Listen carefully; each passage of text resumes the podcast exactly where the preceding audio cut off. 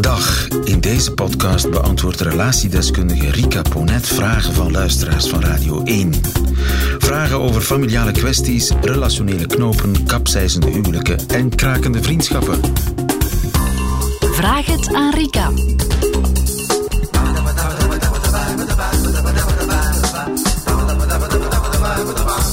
Jessica, die eh, vraagt: Beste Rika, ik mag sinds kort opnieuw gaan werken op kantoor na een lange periode van thuiswerk.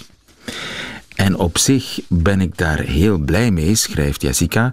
Ware het niet dat dit ook betekent dat ik opnieuw naast mijn collega terechtkom, die ik best aardig vind, maar die een gigantische lichaamsgeur heeft. Altijd ruikt naar zweet. En ook een bedenkelijke mondhygiëne heeft. Oei, oei, oei. Ik zie er zo tegenop om dat opnieuw te moeten ondergaan. Ik weet niet goed hoe ik hierover iets kan zeggen zonder hem te kwetsen. Ik rapporteerde het alles aan de personeelsdienst, die zou het opnemen, maar ik merk dat er niets veranderd is. Hoe pak ik dat het beste aan? Rika, het is een herkenbaar probleem, denk ik. Het probleem van Ja. Jessica. Ja, ik denk dat we op het werk allemaal wel al eens met iemand te maken gekregen hebben die we niet zo fijn ruiken vinden. Ja. Maar En als je daar dan dagelijks Extreem gênant, hè? Ja. Om dat ter sprake te brengen, toch? absoluut. Je kunt toch moeilijk zeggen, volgens mij kun jij, niet, kun, kun jij niet eens wassen. Je stinkt. Nee, en wat ja, eh, sommigen dan doen, is zo wat hints eh, achterlaten. Stijl, een deodorant. eh, Cadeau naast- doen. Een cadeau doen. Of naast de computer zetten, zo nonchalant achterlaten. Lijkt, Ehm, lijkt, lijkt me ook heel pijnlijk om dat te vinden. Ja, en de kans dat, eh, dat hij het niet oppikt is ook reëel. Van, tja, eh, heb jij jouw deodorant? Ben jij deodorant vergeten of zo? Zijn er elegante manieren om dat de persoon in kwestie diets te maken?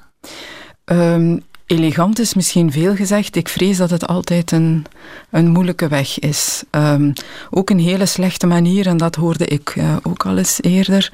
ehm, dat is zo de boodschapper spelen. Er hebben mij een aantal mensen gerapporteerd hier op de werkvloer. Ehm, waarom is dat slecht? Eh, ja, je, die persoon gaat dan iedereen wantrouwen. Hè. Dan, dan begint hij rond te kijken en dan denkt hij, ja, wie vindt hier nu Ja, allemaal dat ik ja. stink? Of vinden al die mensen mij niet leuk en zeggen ze mij dat niet? Hè? Wat doe ik hier? Ehm, Zij is naar de Human Resources gegaan, de personeelsdienst. Zo van, kijk, jullie lossen het maar op. ja, en dat deden ze dan nog toch blijkbaar ook niet. Hè? Eh, ook daar ehm, gaat men dergelijke dingen liever uit de weg. Dus ik vrees dat ze het zelf gaat moeten doen. En dat kan ook op een goede manier. Aha. Ehm, eh, ja, ik werk vaak ook met mensen die daten. En ehm, ja, ik zie dan ook al eens mensen die, ehm, ja, waar ik ook van vind dat die wat aan hun persoonlijke hygiëne mogen werken. Vaker mannen dan vrouwen, moet ik ook heel eerlijk bekennen. En dan, ja, hoe breng ik dat? Ehm, ik denk in eerste instantie zo het, ehm, het versterken van de relatie, dat dat eigenlijk belangrijk is. Ga met die man eens iets drinken. ehm, of bevestig in eerste instantie, wij zijn goede collega's, ik heb jou graag. Ik vind jou een... eh, Je moet Een eerst even door de zure banaan bijten. ja, dus het eerst zo hè, het, eh, het bedje spreiden, hè, Ja. absoluut. Ehm, en dan uiteindelijk toch wel het, eh, het gegeven te berde brengen. Biedt ook een keuze aan. Dat heb ik ook altijd al gemerkt dat dat zeer goed werkt. Ehm, in de stijl van, eigenlijk moet ik u een delicate boodschap brengen. Ik vind dat moeilijk en ja, ik weet niet of ik het wel moet doen. Kan ik met jou open praten hè, over iets wat volgens mij toch gevoelig gaat liggen bij jou? En dan eh, zijn mensen ook wat voorbereid van, oei, wat gaat er nu komen? Ehm, en als je dan op een wat liefdevolle, rustige manier dat aanbrengt. Kijk, eh, wat ik toch telkens vaststel als ik naast jou zit op het werk, is dit. En vaak zijn mensen zich daar ook niet echt van bewust. En telkens als ik het zo gedaan heb met, eh, met mensen of met cliënten, kreeg ik daar nadien altijd opnieuw weer een heel dankbare reactie op.